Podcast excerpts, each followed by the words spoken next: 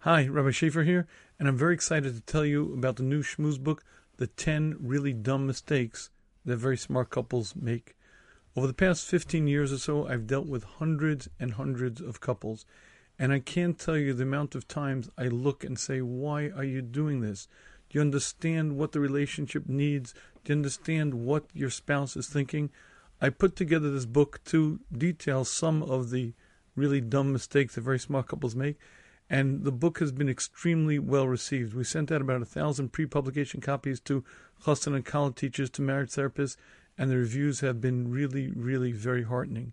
If you'd like to get a copy, it's available on Amazon, it's available in your local bookstores. It's also available on the shmuz.com. If you purchase it on the shmuz.com, in addition to the hardcover book, you'll also get the audiobook as well as the ebook as a free bonus. If you'd like to do that, please go to theshmuz.com, T H E S H M U Z.com. I think you'll enjoy it. I think you'll greatly benefit from it. Thank you. Okay, we're going to start this evening with something interesting. We're going to call this a little um, Mussar exercise. And here we go. Here's the question. The question is, who are you? Who are you? So we've been down this road a bit before, but I think this is a very important point. But let's begin. Ladies, who are you? That's a loaded question. That's exactly Okay. Um, Because we know that you're expecting us to say neshama, and you're going to say you're not your neshama. Yeah, I'll take everything. You're a shaman I'll take any answer. I'll take any answer. Papa Rosenberg's grandmother. Okay, at least uh, an accurate. This, okay. Um, all right. So l- let's start. Uh, the reason why we're going to broaden this discussion this evening is because we're going to see it's it's a little bit more complex than even we've given it credit till now. So again, I'm certainly not the arms, the head, the chest, the leg. You know, usually you point to me. It's, it's I'm not the body. Um, we get that part, but um, but the next step to recognize, and this is the next step. We've done this before, but again, we're going to as we get more involved in it, you'll see it becomes more complex. Um, um, if I ask you, what are you? Most people think of themselves as the brain.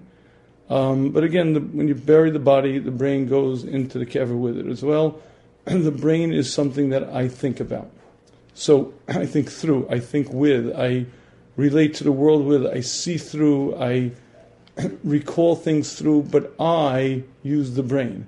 Meaning there's a computer right over here. I am the user of the computer. I'm not the computer. Um, this is a Mac, but I am a person. So to the brain is something that I use, um, but identifying who I am isn't as simple, I think, as I as I wish it were. So let's let's begin, with, Can I give another try? please.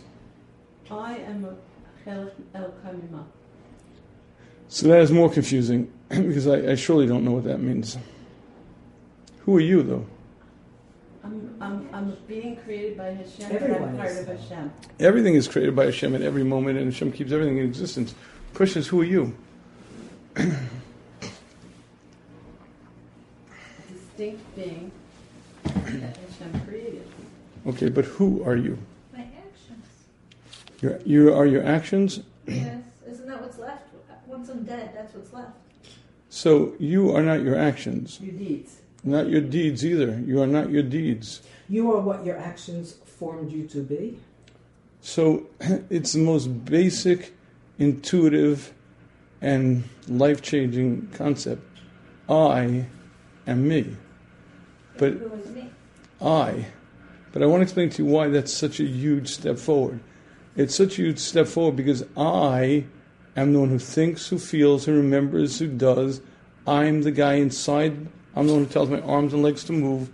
I'm the one who tells my body to move forward. I'm the one who allows my mind to control me or I control it. But I am the one inside. But here's But wait a minute. But Hashem is really the one telling me to move my hand. no, ma'am. No, ma'am. Bechira. Hashem gave us Bechira. Bechira means we have our own volition, our Okay, I'm own. going to bring you the Bilvavi Mishkan Evneh, where he specifically says that Hashem is really, in the end of the day, control. We think we're controlling, but it's So, Him so here's how it works. In other words, there's a concept called a das nifra, a, a intelligent being separate from Hashem. A malach is not controlled by Hashem. A malach is a das nifred, a separate, intelligent being with its own volition, its own interests, its own desires, its own. We can loosely call it a personality, but it's much much broader than that. But it has its own bechira. It could listen or could not listen. Now, it's not going to disobey Hashem because it rec- recognizes the value of every action that it does and understand everything Hashem commands is for good and the good of the world. Everything bad is for bad for it and bad for the world. But it has full free will and could completely ignore Hashem and completely dis, you know, disavow itself from Hashem. It won't get too far because Hashem keeps everything in existence, every moment of, of being. But at the end of the day, I am a separate being from Hashem. Now, I mean, again, what that means is Hashem keeps me in existence, and Hashem keeps everything in existence, but I have my own volition, my own das, my own intelligence, my own will. I am a separate entity. And to say I am, I mean, there are people who say they're God, but that's, that's a very serious problem um, that we're dealing with. But, but I'm not, I'm not Hashem. When we say I'm a chelik al that refers to a level of kedusha, a level of ruchnius. But again, I have my own will. You know what, ladies? Let's go back to the to the seagull, mashal. That's the easiest way to do it. I and the seagull, right? I dream about the seagull. The seagull is not a separate entity, and the seagull cannot will itself to do anything.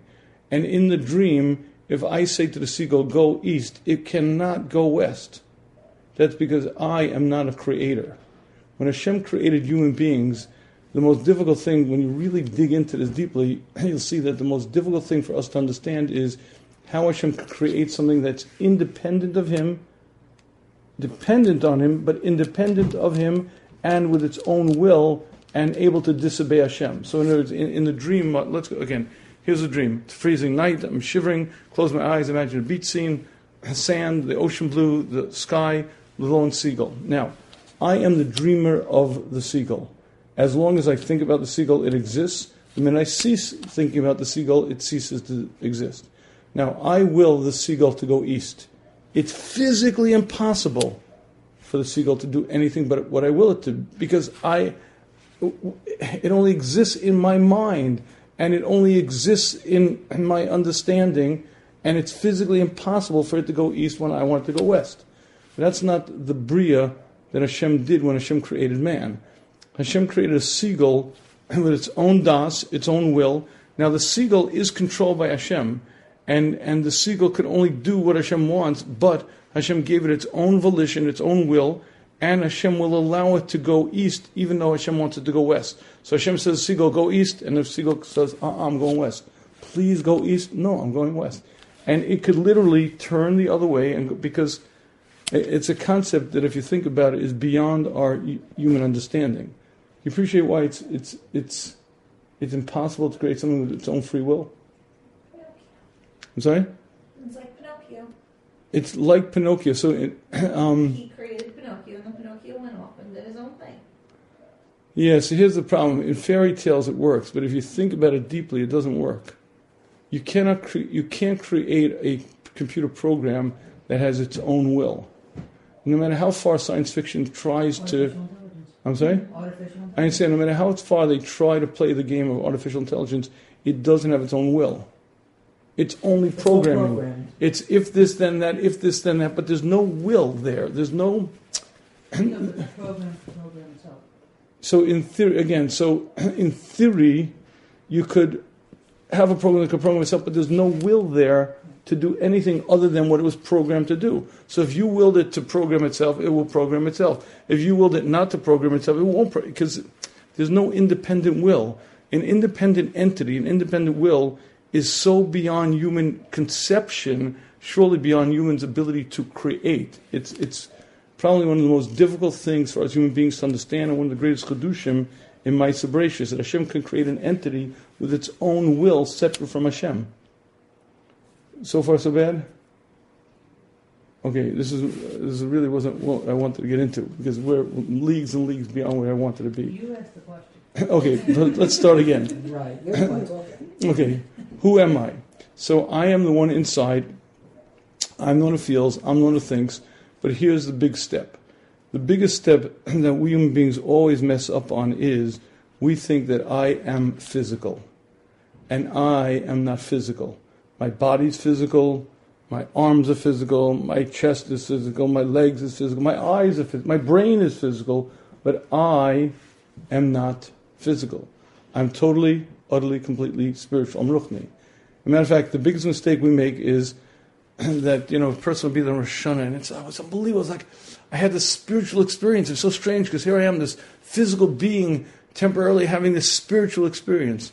Nothing could be further from the truth. I am not a physical being occasionally having a spiritual experience. I am a spiritual entity temporarily having a physical experience. I'm the guy inside. I started from under Hashem's Kisei HaKavod.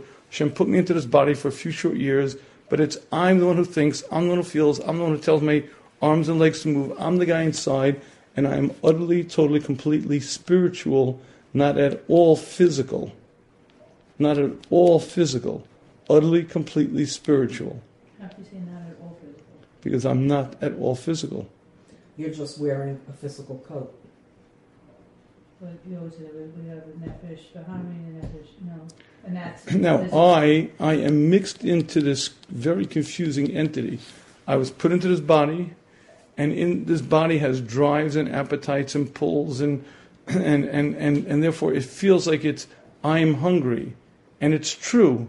When I relate to it, I am hungry, but really, it's not me. I guess it's a very it feels like it's me. It sure does. You know, when you punch my arm, it hurts me, but really, I'm I'm the guy in. Physical also affects the neshama. If you, you, you know, you could tarnish it, you could, you know, actually it's pure, but obviously if you give into your tigers, it will affect, you know, your neshama. And, and there's, But but but uh, but that nesh- but that neshama that or the I am not physical.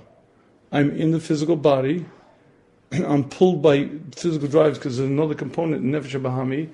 Um, I could, I guess, in theory, become more physical-like, you know, in a sense that if I give into my desires, they become stronger and they, they're more effective on me. I can even make them a part of me, but that's almost like a, it's almost like a false. Um, you know, I'll give you an example. Could you imagine after I die, my body's put in the ground, uh, and I get up to Shamayim and I say, I am so hungry. Oh, I wish I had a steak. I just need, oh, I wish I had a steak and potatoes. Now, could you imagine that kind of scene? Let's assume not. Now, but if you give in to your nefesh bahami enough, that could become a part of you. In other words, if you give in to appetites, desires, and let them rule over you, they become a part of you. And there are various stories. You remember were shmuzim about this also, number forty-six, where where you can leave your body, no longer have a body, and still have desires that are physical. You desire to eat, or desire to procreate, or whatever the, whatever you gave into. Um, so you, you could make them a part of you, but again, it's a it's like a we'd call it like a phantom pain. In other words, meaning, if you lose an arm, you can still have pain in the arm, but you don't have an arm, so it's it's phantom pain. So in a similar sense, if you don't have a body, you if you make these desires part of you, you could still desire these things even after you die. Your body's put in the ground, you still have these appetites and desires, even though you, it's ridiculous, it's ludicrous, but but you can make them a party. But at the end of the day, unless I mess things up badly, I am not physical. I am utterly, completely spiritual, um, temporarily put into this body, and having a temporary physical experience. Okay, so far so good, right? Okay, now, No. no, so bad. Okay, why? Who am I? Who am I? So that's what I'm saying. It's the most intuitive and groundbreaking concept. Your, your spiritual self is you. I am I. You. Everything but your body is you. I. I the one who thinks. I the one who feels. I don't want to go to sleep. I don't want to wake up. I. I'm the I. I'm speaking to you. Let's say I start yelling. you. I, I start calling your names, and what happens? You feel embarrassed. Who? You. I tell you great news. You have a, a new grandson. You feel great joy. Who feels great joy? You. You're. You are the person. You are the Um, the one inside. It's that's it's the most intuitive, obvious concept that we never think about. No, How can I get in touch with I? you are you. Don't get in touch with you. You are it. You, you're, you're there. You you're The existing. positives and the negatives? Yeah, well, we're going to see, we're going to split things up in a moment, but on the simplest level, okay, let's start this way.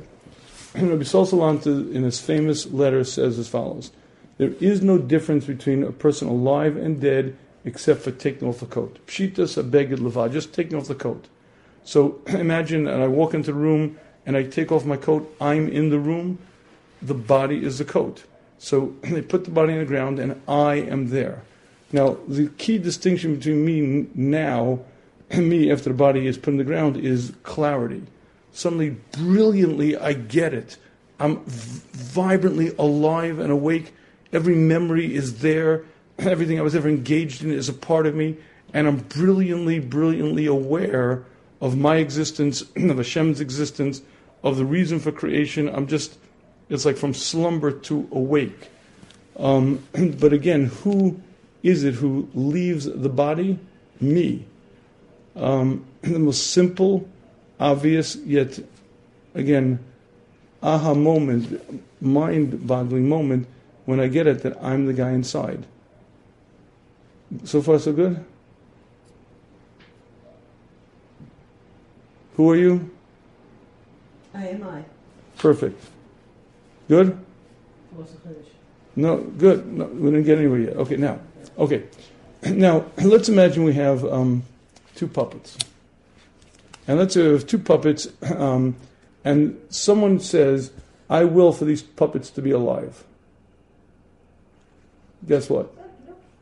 Like Pinocchio, like Pinocchio, Zep, Zeppetti, wasn't it Zep? Uh, Geppetto. Geppetto, Geppetto. Geppetto carves out Pinocchio and he says, I wish for a boy, I wish for a boy, I wish for a boy. Guess what's going to happen? Nothing. Okay. Okay. Nothing's going to happen. Well, why not? We can't create life. I mean, well, technically, Because we're not Hashem. But what is lacking? So let's go back to um, Mary Shelley. I'm sorry? the breath of life. The breath of life. What is the breath of life? So let's do a little Mary Shelley, right? The Frankenstein monster. So Dr. Frankenstein is 1818.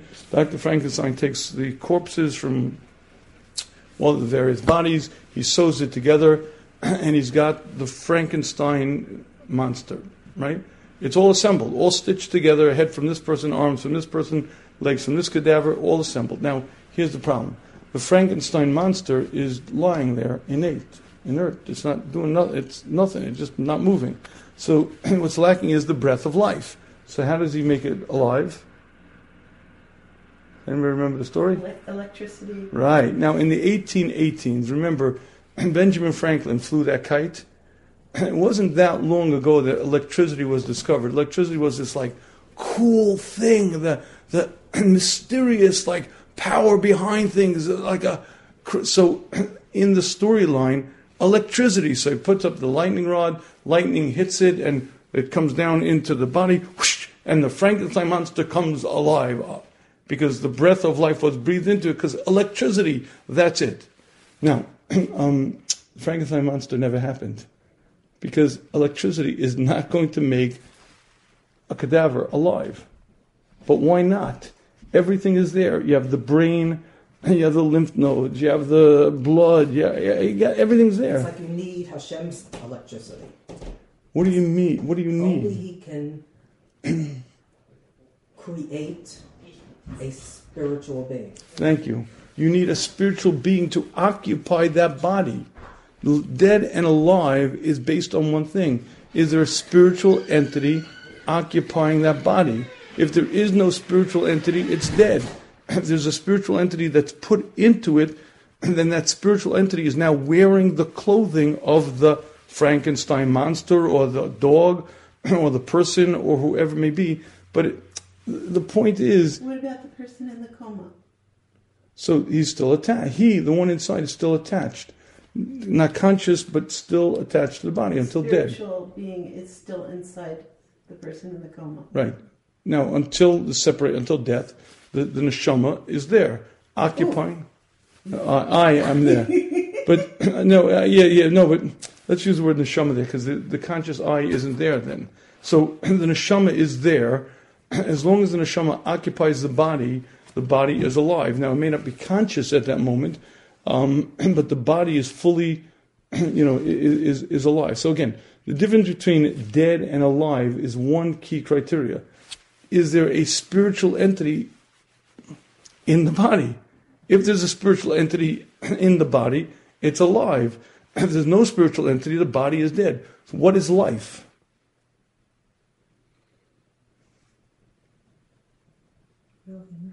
Now that that question, by the way, that question stumps medical ethicists all day long. What is life? Well, I don't know. What's the difference between dead and alive? We can't. There's no definition. There is no definition. But you know why there's no definition? Because you cannot measure I. You can't weigh it. You can't add it to a beaker, add blue dye, and see what color it turns. I doesn't exist in the physical world. You can't weigh it. You can't measure it. You can't box it because I am utterly, completely spiritual. And that's why medical science has such difficulty defining death. The difference in alive and dead has no physical definition. There is no difference because, It's a functionality of your organs. but the organs could be functioning, and he's what is he alive or is he dead? Let's say you took- So brain dead. So brain dead's dead, right? And that's what I'm saying. Let, let's say we took a Frankenstein, we took a, a cadaver, and, and we put pieces together, and we we had machines running the breathing, the you know, we had the respiration. No, Let's, let's take it the other way. Let's take a person who is, um, machines are running the body, but their brain is no longer alive. Are we allowed to turn off the machines because their brain is not alive? the person is still there. The person still occupies the body. Maybe not be conscious. When a person's sleeping, am I allowed to shoot him? He's sleeping. He's not there. Ha! He's only sixty percent. Right. He's uh, right. He's one sixtieth of death. Right. So I'm allowed to shoot him. Right. Uh uh That's God's job.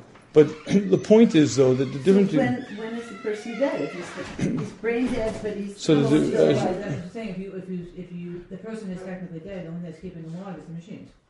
Well, but then he's still attached to the body. The difference in life and death really is very simple. When I'm in the body, when the neshama's in the body, the body's alive. When the neshama leaves, the body's dead. What's so hard to understand? You know what's so hard to understand? Because neshama is not measurable in a physical world. Because neshama is utterly, completely spiritual. Well, this time they say for somebody, what do they do? Lose like the weight, the, the body weight does go down a little bit. It's like a, a drop in their, their mass. Hmm? It said that a person loses weight, like when the neshama does leave, they, they will lose, I forgot exactly the amount it is, but it's like you do weigh less. Okay, but, but the point is that it's not a. certainly, when a person is in a coma, the difference between dead and alive is not not measurable. Um, but but again, here's the point: the reason why death is so difficult to define is because I don't exist in a spirit in a physical plane. I am utterly spiritual, you, and when I'm in the body, I'm alive. When I'm out of the body, the body's dead. But you can't measure I. There's no scale of measurement. Not tall, not short, not heavy, not dense. There's no scale to measure it by, and therefore. Well, I, I am alive. I am the entity. Because I'm thinking like animals go that are alive, six, six. or, or non-Jewish people and that that are alive. So, but they're not spiritual. Animals aren't spiritual beings. Oh, oh, oh, oh, well, you're let's see. I never, basically what you're saying is I never dies. It's just a question of whether I is housed in our book or I, I Exactly. is housed someplace else. The concept it's of death, even, is is is almost um, But the I itself never dies. right. I don't die. I, I'm wearing a coat, and the coat is taken off, and then I'm no longer influenced, contained, constrained by the body. In other words, death isn't like going to sleep.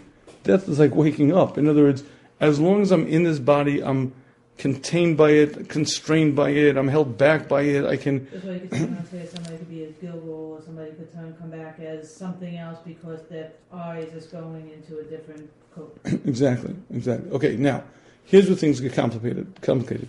Excuse me. Let's talk about a dog, a cow, a donkey, uh, a giraffe. Are they alive? Yeah. Now they sure do look alive. If you if you if you shecht the cow, the cow is dead. if you don't shecht the cow, the cow is walking around. So clearly, the difference between a cow alive and a cow dead is very real. Now, what's the difference between the cow being alive and the cow being dead? So let's start the other way. if you were to take a pile of bricks and from today till tomorrow will them to become a building, they're not going to become a building. If you take a pile of molecules and from today till tomorrow will them to be an entity, it doesn't work that way. Um, what happens is, even if you have a form, there has to be something that brings it to life. The nefesh bahami of the behemoth is what brings the behemoth to life. Matter of fact, the way Derech Hashem explains it is immediately after conception, the nefesh is put into that seed, and the nefesh bahami is what causes everything to grow. We think of DNA as the coding that guides the uh, the growth of the human. Apparently, that may be part of it. That's sort of like the physical traces, but the neshama or the nefesh in the animal is what actually causes everything to develop as an animal. So immediately upon conception, Hashem puts the nefesh into the, uh, let's say, the nefesh of a dog into that, into those cells, and that nefesh is then responsible for the formation of the animal, the organs, the skin, the bones. That's what directs everything.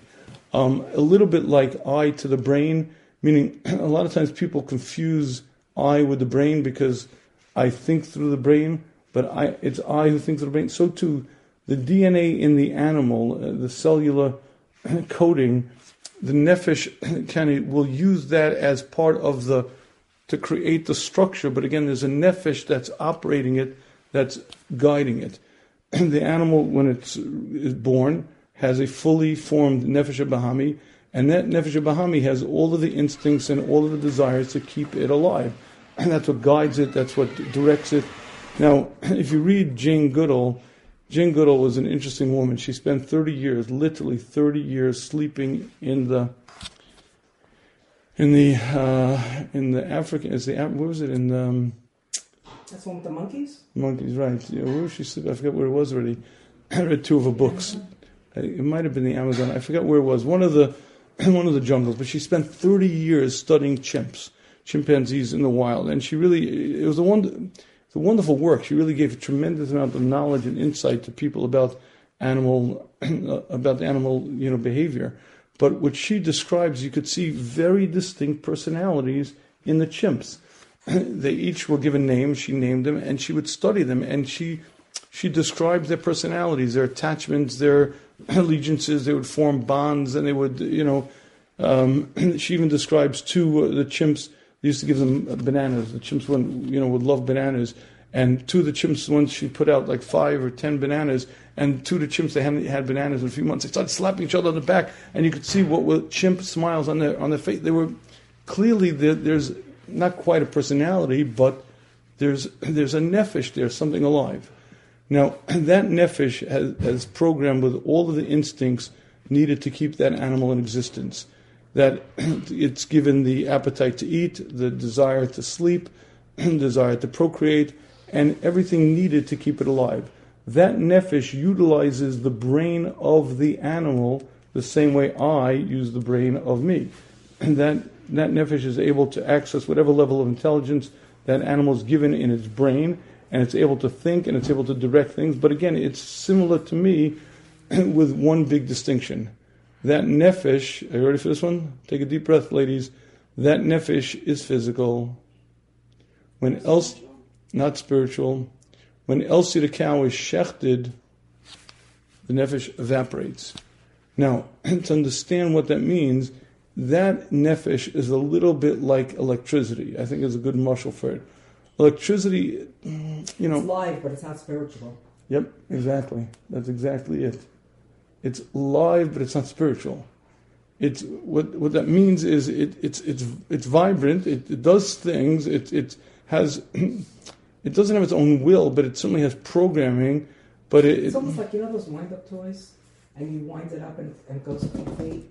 Mm. So in a sense, it's that, but it's a very complex wind-up toy because Yeah, it's, It's- much more than that because, like, It's trained. tremendous number of people in today's day and age that are having pets instead of children, and and they're like getting their love and affection from this animal. My wife and I were at a rest stop, and a woman was saying, "Baby, baby, baby," kissing her dog. Baby, baby, baby. Hold on, hold on, baby, baby. Yeah, okay. So yeah. Now the truth is, now again, there's there are differences in animals in their allegiances and their nature, and and they have not quite a personality, but there are very real differences between dogs. You could have an obedient dog and a disobedient dog. You have a dog that that that that that likes things and doesn't like things. You know, uh, so I'm sorry. I have kids like that also. Yeah, but but the key to it is that the nefesh bahami in the animal is not spiritual. It's it's like electricity. It's alive, but it's not spiritual. And when the animal dies, it evaporates. Now, that nefesh bahami is attached to the dam. It's attached to the blood. Now, here's an interesting thing to think about. Why don't we eat blood? We don't eat blood. This blood is the nefesh. All kinds of halachas about not eating blood. You have to salt it. If it's a liver, it's so saturated, you have to roast it to get the blood out. Don't eat blood. What's wrong with blood? Meat's kosher, right? Shechted Elsie the cow well. She's 100% kosher. But the blood, oive, the blood's no good. Okay. So Kli Yakar explains one of the interesting things about kashrus is that the things we eat are put into our body and we digest not just the physical part, but whatever spiritual dimensions it has, we ingest as well. So, for instance, he says we don't eat predators. The Torah is very clear any predatory animal we don't eat. Why? Because the nefesh bahami of a predator is this aggressive, killing instinct. And if you eat the meat of a tiger, uh, of a of a lion, you're going to ingest some of that nefesh bahami, some of that aggressiveness that you're going to put into your own nefesh bahami. The dam, the nefesh bahami is tied to the dam. And the reason we don't eat dam is because in a certain, you're ingesting some of the nefesh bahami into you, and it makes you more behemoth It makes you more physical, more uh, desirous of this world. It attaches you more to the world, but it makes you much more behemoth Okay, so far so so good. All right, now let's talk about us. So I am the one inside, but here's the complexity. I am part neshama that came from under Hashem's kiseh hakavod, but I was put into this body, and this body has a nefesh bahami, just like the baboon, the chimps, the monkeys, the giraffes. It has a nefesh. And that nefesh has appetites, desires, and has everything needed to keep me alive. the problem is that I, the conscious person, am constantly like affected by both things, um, both my desires, my, my holy desires, as well as the animal instincts, nefesh bahami, etc. Now, if we were to stop here, um, life would be pretty complicated because getting a, a, grip on who am I and what part of me is desiring it, um, we'd see that, that there's like a lot of complexity in the human. Or meaning, anyone ever find themselves acting differently on one occasion than another? Any ever find themselves um, getting angry and not being able to recognize themselves and doing things that are so dumb and stupid that like I can't believe I did that. I can't right now. What's going on? Why, why, why would you do that? You're an intelligent person. Why would you do that? Why would I do something so stupid? Why would I destroy? Why would I yell at people? Why would I do? Why, why would I do that? but what does a rochstus mean? okay, so it means exactly that. And let's let's go back to we once discussed the computer muscle. Imagine you have one family computer and five. I'm sorry. What you see is what you get. No, wrong muscle. Sorry. Good try. right, 14, right. You have five uh, five kids. Are, uh, all the kids eating supper. One family computer, and then all five kids rush over to one family computer to use it depending on which child gets control of the keyboard is going to determine what you're going to see on the screen, but all the kids are watching the screen. One kid wants to do his math homework, it's going to be a math program. One kid wants to play a game, it's going to be a game. One kid wants to do his science project, it's going to be Word. Whichever child gets control of the keyboard is going to determine what the screen shows, but all five children are watching that screen. So my brain is that computer. Now, who gets control of the brain? Well, it depends. A lot of times I have control. A lot of times Nefesh Bahami gets control, and it really depends. And it depends what time of the day, what the situation is, the week, whatever. but whoever gets control of the keyboard, whoever gets control of the brain, we're all watching that screen. So I am furious. What do you mean I'm furious? Uh, why am I furious? Because I'm furious. I'm furious. Because I, I am. But, okay. Now, I have a mashal that I hate wasting this mashal, but this is the most incredible mashal. Would you like to fundamentally understand yourself? Um, that's an if. Say no if it's no. I want to get the names. One second. It's Anne and um, Anne and Brittany. Abby and Brittany. Abby and Brittany are Siamese twins. Uh, I've seen this, and it's it's it's a it's a fascinating thing to watch. Abby and Brittany. Now, Siamese twins mean they have one body, two heads, two brains, but again, one circulation system. You know, one body, two heads. Now, normally Siamese twins they try now to separate them at birth, but depending on the situation, they can't always do it. If they have only one heart or one, you know, set of organs, they can't separate. In that case Abby and Brittany had really were co-joined and could not be separated at birth, and therefore they grew up as two individuals sharing one body. Abby has control of the left side, Brittany has control of the right side, meaning the right leg and right, and they're they're twins who literally share their lives together, but they're distinct personalities. They're they're very different. Um, now, when you watch them, in any case, they they grew up, they went to school, went to college, got an education degree, and they now teach in a public school. And they're supposed to be great teachers.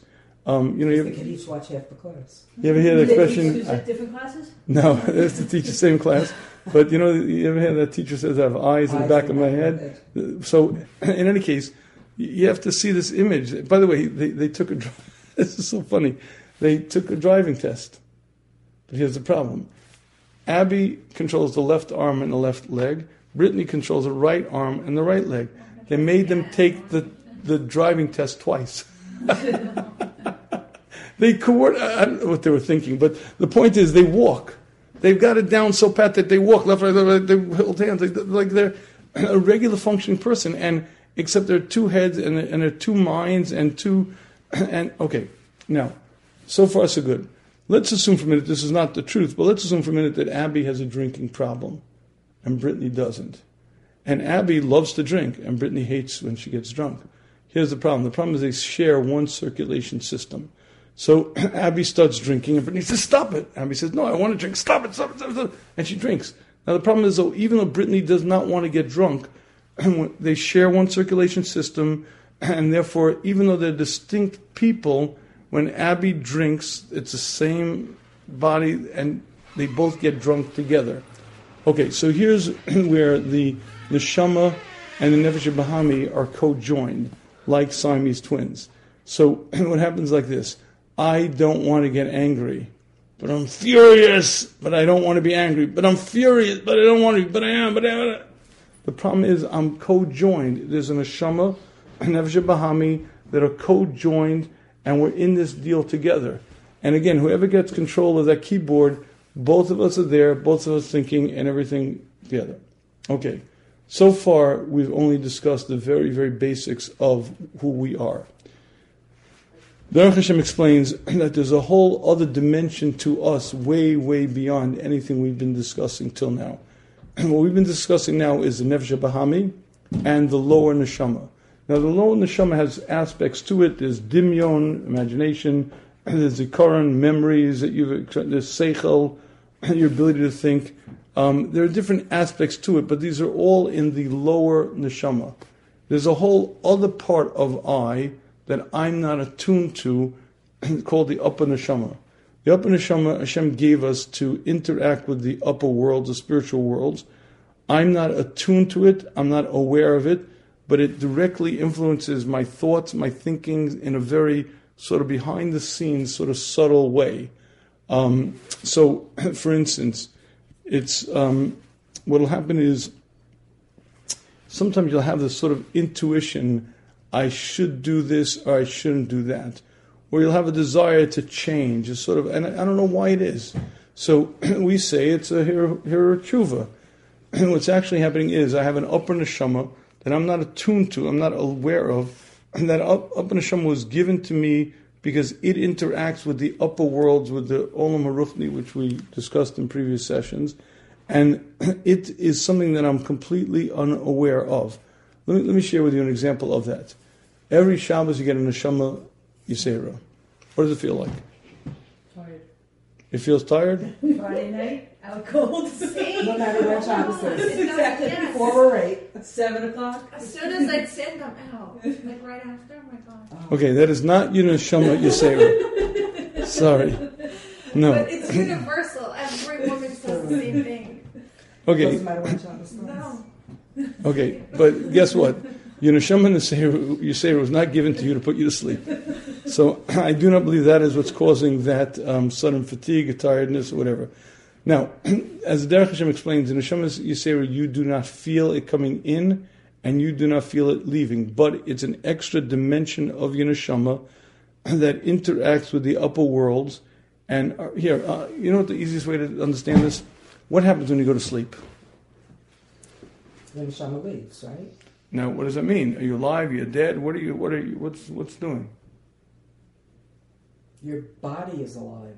Your body's alive. Shama's there. Yeah, I mean, Shama- it's Shama- giving good mechashman for everything you did that day. So it's there. Okay, so the Derech Hashem explains as follows: When you go to sleep, much of your the only thing functioning when you're sleeping is dimyon, imagination. The rest of your mind is put to rest. Hashem wants wants to allow all the animals in the world, man as well, to have a time of rest, so that you refresh, you're able to rest up and start the next day fresh. During this time of sleeping, what happens is the only part of your mind, the only part of you that's functioning is is your dimyon, imagination. However, you're up in the shama, and there are a number of parts up in shama. At that point, they're allowed to leave, and they're allowed to go up to Shamayim. At what point is sleeping? Like you take a Not nap? REM. I don't think. Oh, Is, um, like, is it like you know? Is it like you fall asleep in the middle of a class, or is it like you know full? Like, that's a three good hours, you question. know, like, at Maybe what is it only is REM? Or, I don't know. Maybe you're right. I'm I- I, I mean, I'm, I'm constantly woken up in the middle of the night, so I don't think my neshama has any time to leave. It doesn't take long to travel. Every time it leaves, it gets pulled backward. Uh, it's a good question. I don't know the answer to that. Maybe only REM sleep. I don't know. But at, at, the point is, when you asleep, let's assume you're sound asleep. Let's say rapid eye movement sleep, you're t- totally out. So at that point, the only part left functioning is dimyon, imagination. All the other parts of your mind, as well as your lower neshama, are at rest. Um, parts So that means that all dreams are coming from just Dimyon? Well, they're all interpreted through Dimyon, but the Dimyon is the only part of you, of you that's functioning when you're asleep. Now, what happens is many parts of your upper neshama, the five parts of upper neshama, what they are and the different jobs they do, I don't know. You have to be a Kabbalist. To, but bottom line is, they're allowed to go up to Shamayim. And they're allowed to interact with the Pekidim, the Sarim, the Malachim, the spiritual entities that exist. Now, if you ever have a dream, the reason why Chazal take dreams very seriously is because when you're when your upper neshama leaves, you're allowed to interact with different kochas. Now, sometimes Hashem is sending a malach to tell you a message. Sometimes it's a koach that's in the upper world that's going to tell you things that are totally false. But no matter what happens, you're going to experience it with your dimyon active, your imagination active. So when you have a dream at night, it could be completely dimyon, completely just imagination, events of the day that are just being twisted and, and kind of, you know, regurgitated in, in, in convoluted form. Or it could be that at that point your Upper Neshama is experiencing something, a Pakid or a Malach is telling it something, and you're actually experiencing what would be considered close to Nevuah.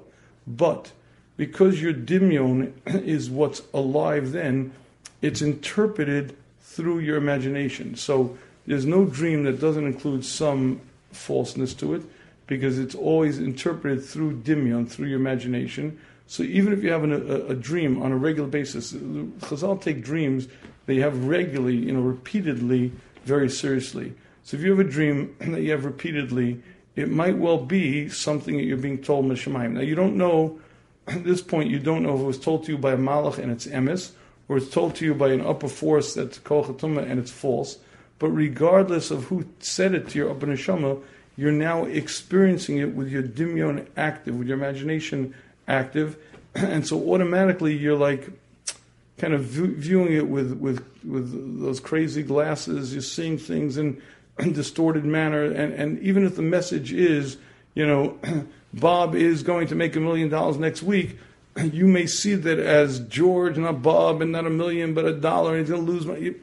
Because you're going to be, again, you're, in, you're interpreting it through Dimyon. So there's always some confusion. So most dreams that we have, the vast, vast majority of dreams, now kavod Freud, Yomod B'Makomo, let's not uh, disparage Freud tonight, we can disparage him any other time, but the vast, vast majority of dreams that you have are utter, complete nonsense, of no relevance, of no consequence, of no meaning. Um, with all psycho- psychoanalysts, Analysis. with all, all psychoanalysts, Oh, with their respect remaining where it should be.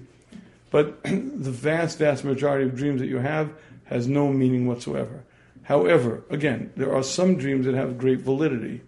Um, again, if you have a certain dream that's very vivid and very um, real, and you have it repeatedly, so the Gemara has certain things that you see that have certain meaning, and, and if you have a dream, it's a good idea to go to a chacham and have him um, have him pater it, have him explain it, because the dreams go after interpretation.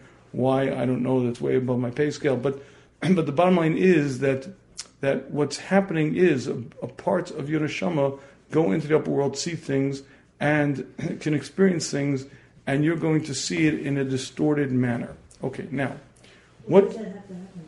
Why does it? Because the the part of you that's functioning when you're upper neshama leaves is a dimyon. So your dimyon is awake, imagination is awake, all the other senses, all other parts of your lower neshama are asleep. So you're going to interpret it through dimyon, imagination. Imagination is a flexible reality. Imagination is not tied to reality. Imagination is the world of make believe of Pinocchio and fairy tales and I always knew I never had imagination. I'm I sorry? have no dreams. I said, I always knew I had no Yeah, it's just imagination. like I have no out and wake up dreams. at two hours. Okay, if you don't remember your dreams, it's there are reasons why. Assuming you have REM, which if you're a functional human being, you, you have REM sleep, you have dreams. Now, whether you remember them or not is another issue. There are people who, who are, more in tune to their dreams, and people less. People who dream less, dream more. But REM dreams are associated with deep sleep. Um, now, again, most many people don't remember their dreams at all. Some people do. It, I think it really depends on the speed that you awaken from REM with. In other words, meaning if you come from REM, uh, from deep rapid eye movement sleep, and you're awoken suddenly, you're more likely to remember your dream because it happened shortly thereafter. But if, if you, you know, if you slowly you, you go through the cycles of um, deep sleep, and then you start rising up, but but it takes a while. So let's see, we're at 2 a.m. You had a rapid eye movement, uh, you know, sleep, but then you slowly uh, start to come up, and you wake up at 2:30. You may not remember that dream; it was long ago, and it's it's uh, whatever the case. The point being that that the dreams have um, sometimes have relevance, sometimes don't. Now, why were we given this upper neshama? This upper neshama is really what was given to guide us and was given to interact in the upper world. And it's something that we're totally not attuned to, not aware of, but it greatly influences us. And it's sort of like somebody over your shoulder who's like constantly saying, Come on, let's go, learn, daven, do what's right, be a man, do innards. When we talk about your guilty conscience, when we talk about your, your, you know, that's a big part. Your neshama, the upper neshama, was given to direct you, to guide you, to bring you along the path. Um, and and this is why it's so difficult being a human being. In other words, we forget who we are. We forget that I am the one inside. We forget I have a nefesh bahami. we forget I have an upper neshama. Um, we're not attuned to it. We're not aware of it, and so we find ourselves in utter states of confusion. So I have a simple Mussar exercise that I think is so um, so powerful. If on a regular basis you ask yourself this question, "Who am I?" and all you do is you say, "I'm the one inside." Good. I'm the guy inside. But more than that, I know exactly what I'm supposed to do in every situation. I know what's right, I know what's wrong, because I have an upper neshama that's perfectly programmed and perfectly, um, that knows exactly what to do. And all I have to do is listen to it and ignore what I want to do. Um, every time my Rebbe Shuzat used to say, any moral dilemma, any moral dilemma you could always solve. Do I do this? Do I do that? Should I say this? Should I say that? Should I say this? Shouldn't I say that? So again, anytime you can ask an eitzah, you shol eitzah good. Let's say you can't. How do you know what the right thing to do is? Ask yourself. What do you mean? The first answer that comes up, that's your Oh. I don't. I, I remember we learned it at one point. Right. So really, what you're doing is like this. You're saying, what is the right thing to do? Well, I want no, no, no, no. I don't care what you want. I don't care what your agenda is, and I don't care what the consequences are. What is the right thing to do? And if you say to yourself, what is the right thing to do, and you train yourself not to be, you see, I know what the right thing is, but if I do that, then I'm going to lose money. I'm not going to have this opportunity. I'm going to, whatever. What's the right thing to do? Forget my agenda, forget my interests, forget the consequences. What is the right thing to do? If you phrase it that way and you listen, you'll instantly know the answer because I've been programmed. I've been up in that's programmed with everything holy, everything right. It's hooked into the upper worlds. It changes the upper worlds. It lights up the upper worlds, um, and it's directly influencing. It's a part of me. It's, it's right there. As long as I'm, as long as I'm conscious and alert, it's right there. And all I have to do is ask myself, what's the right thing to do, and instantly I know it. Um, no. Okay, the reason why you don't know is because there's another voice that says, but. But. If I do this, then. If you ignore the other voice and just ask yourself, To No? me, there's certain times, not not often, but certain times when both alternatives are equally valid. I mean, then I go to a rub. no, yeah, yeah. Let's assume you can't go to. You- you- but listen to the way I'm phrasing it. I'm not asking you what's valid, what it, what's the right thing to do. What's the right thing to do? What's the right thing to do? I, the right thing to do is, but it, what's you'll know. What's the right thing to do?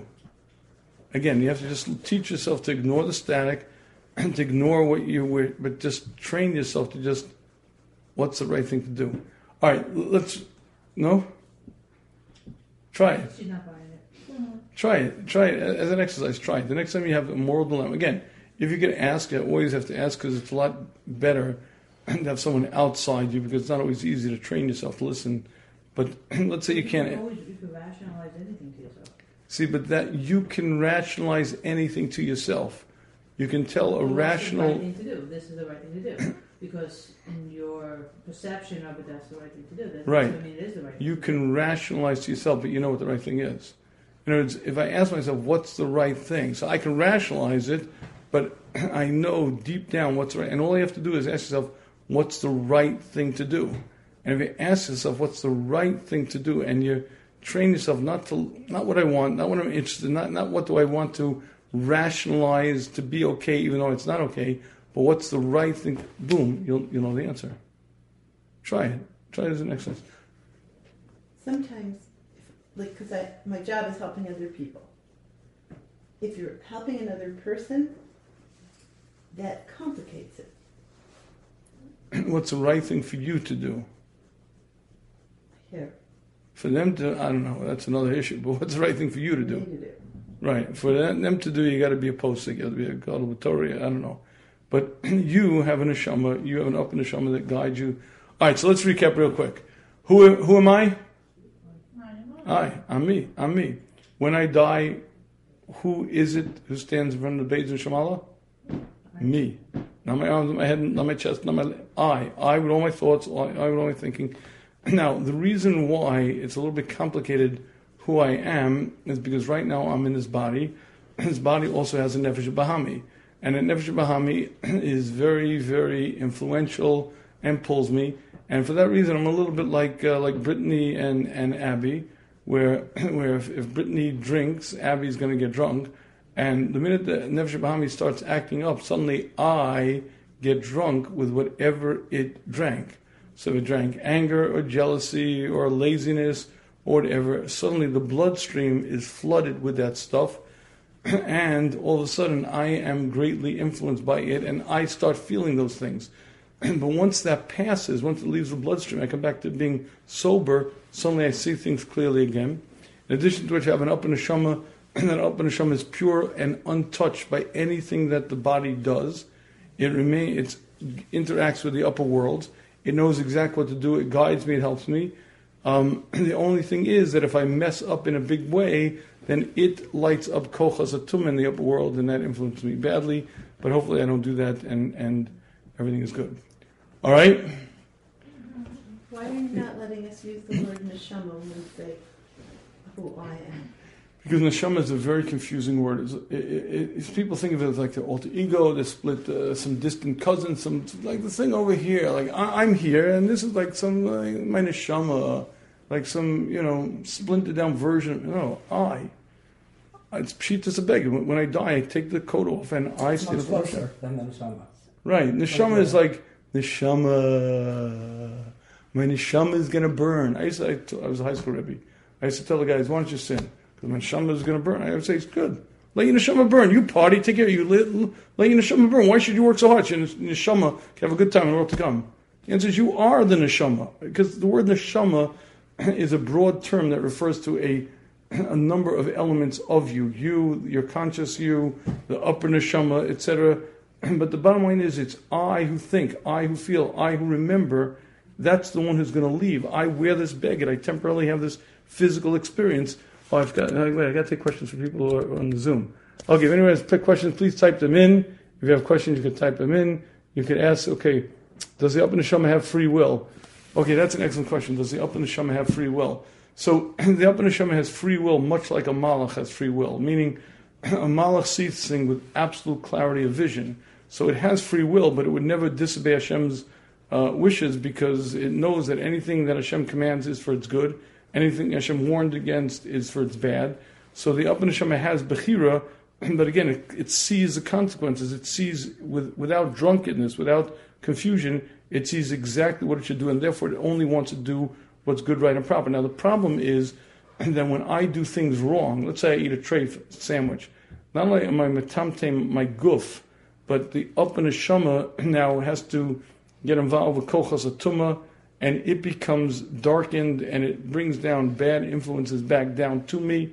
When I do what's right, it it lights up upper worlds, and it becomes more enlightened, and therefore it enlightens me. So there's a sort of back and forth between the upper worlds and the lower worlds, between the neshama, upper neshama, and lower neshama, where things get a little complicated. But again, it it is pure until I taint it it remains, and even then it remains pure, but it's affected by by kol. All right, so far so bad, right? Question. Yes. At what point do I become I? At birth?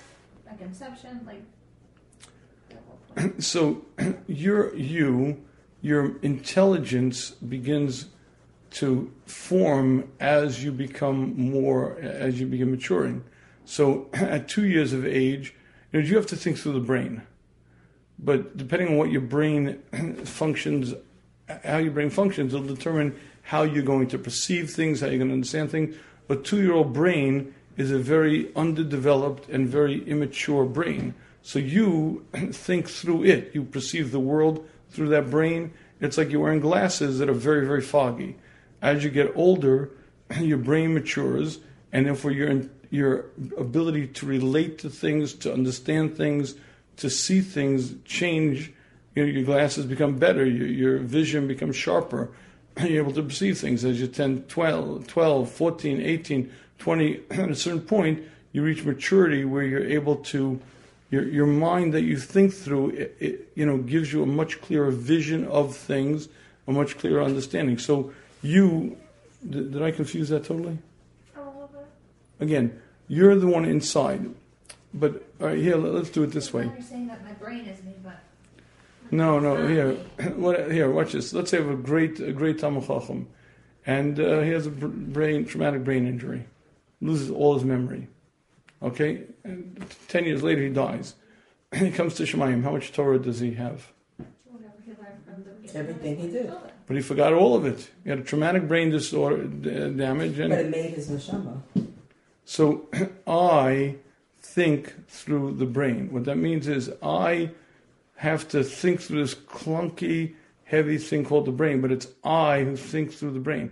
And when I leave this body, every single event of my life comes flashing back to me because I know it, I remember it, I lived it, I experienced it. As long as I'm inside this body, I'm blocked and I can only access certain things because I have to think through the brain, but the brain is clunky and slow and sluggish. It forgets things, it gets confused, it gets drunk. It's but it's I have to think through the brain. Would he even have the Torah that he could have learned those ten years? No. That he won't have. No, won't be held against him, but but he won't have it. But it doesn't answer my question though. Because then at what point do I become I? At birth or before I'm born? Leagues and leagues, ages and ages, eons before you were born. So it's before I'm born. Way before you were born. Way before you were born. All the neshamas were created at the same time. Yep. Way be- Har Sinai? before Har Sinai. All the Neshamas were created and they're put into the yeah, and they're put into the world at different kufas, different times. They're put into the world depending on who, when, what, and and why. But you were under the kiseh hakavod. You, and then Hashem. And, and by the way, you're shown what your life is going to be. You're shown the events of your life. You're shown what you know who you're going to marry. Basically, your kids, what things are going to transpire. And remember, as we discussed, Nimnu, everyone says, yes, that's exactly right for me. I want that. That's perfect for me. Um, but then you're put into the body.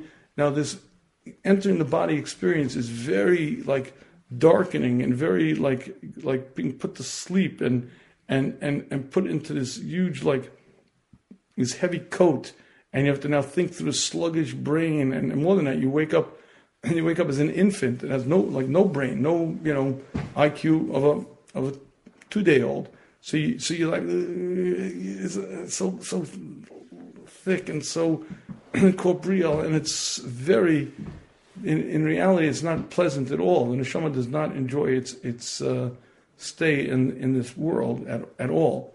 Um, but as long as you're in this brain you have to see through the brain you have to think through the brain it's like wearing glasses you see in other words meaning i perceive the world through these eyes that's so too i think through the brain but it's i who think through the brain Don't- yeah One more question.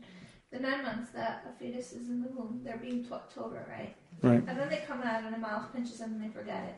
What's the point of the pinch then if they're coming into a body and the body is so bogged down anyway? Right. they're gonna be So once heard Rav Gorelick, that's I'll explain. You ever see two kids play the violin? One kid's talented. He picks it up and it's music, it's beautiful. The other kid's not yet screeching. Ah. You learned the entire Torah already. It's familiar. You're like a talented kid playing the instrument. You're not. It's not new turf. It's it's not new territory. It's something you've you've learned before. Even though you don't remember it, but it's it's you're natural at it. So that's you know. Why do we have to forget it? That was my question. Oh, why do you have to forget it? Because otherwise there's no bechira. If you knew So why do it to begin with? do it to begin with. So you're, you're when you learn it, it's natural to you. It's something That you've takes learned away already. Bechira. what makes it easier, but you're still a bechira. Haraya, plenty of people mess up, and and you also have the option not to learn it. But but when you get involved in learning, it's more it's more natural to you, more instinctive. You've learned already. You're like you're almost programmed already for it. You've done it. You know. Everyone is taught it, regardless if they're Jewish or not. Oh, I don't know if that's true. No, No, a I'm guy. asking, No, a guy and a Jew have different neshamas. No, I don't. So it's only taught to Jews. Even those that don't even know they're Jewish, they still learn it. correct. So as long as their mother is Jewish, they Yep. learned Torah Mhm. at one point. And what about a ger? So a Ger comes under Avram Avinu's tree, and he's given a neshama of a Jew. Uh, It's a, it's a dramatic transformation. A Ger is allowed to marry, you know, in theory, I mean, he has no relations anymore. Anyone who's, he's not, he's a newborn infant. It's like a, a newborn entity. He's given a new neshama, and he begins afresh from that point on. Some, actually, someone has a question. Someone goes off the derech. Is Bahami become stronger and the man inside weaker? Yes. In other words, what happens is either your Nefesh Bahami becomes stronger or it becomes weaker depending on use or disuse. So if you use your nefesh bahami to serve Hashem, your neshama becomes stronger. The nefesh bahami becomes weaker. If you allow the nefesh bahami to take control, it becomes stronger, more prominent. It becomes far more dominant over you, and you become much more behemei and much less holy. Yeah, sorry. There was a story recently about a yeshiva bacher who, when he went to get married, he found out that he was really not Jewish. Mm. And some you you heard the story. No, story. you mean He found out that his mother had Oh, right, converted, right, right. but not really properly. And somebody was saying that the reason he was able to learn with such geschmack was because he didn't have a Is yetzer. could be? You never know. Um, what if someone has serious insomnia? Does it affect the time the neshama has in the upper world? That's a good question. I'll tell you one thing: if someone has serious insomnia, it affects the the impact neshama has in this world. That I can tell you because if you have serious insomnia, you can't function as a human being in this world, and you have to figure out how to deal with it. You have to find out find a solution. If it's sleep apnea, you have to deal with it. If it's insomnia, you have to do your best to to, to, to deal with it. All right, we went over time a little bit. So, ladies, I thank you very much for attending and listening. If you've not had a chance yet to get the 10 really dumb mistakes that very smart couples make, it's become a, becoming a bestseller, folks. Really is. Yeah, Baruch Hashem, it's becoming, it's selling much more than novels. That's what they're telling me. It's like, uh, it's, um, in any case, it's available in farm stores, it's available on Amazon, and it's available on shmuz.com. If you go to shmuz.com, not only do you get the hardcover with free shipping, you also get the audiobook, the ebook, as well as Marriage Transformation Bootcamp as a free bonus. T H E S H M U Z.com. Thank you. Have a good Shabbos. See you next week. Get it. Is it off? Off. Hold on one second.